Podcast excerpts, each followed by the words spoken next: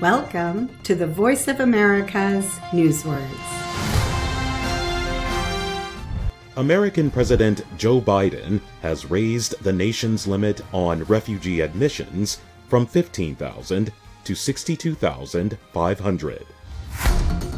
Rigorous.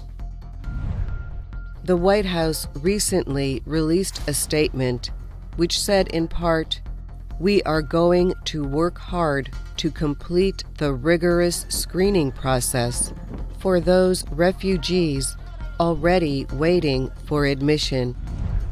In this example, rigorous describes a process that is done carefully with a lot of attention to detail.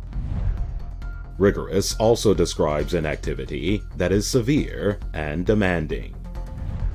Now you know what rigorous means.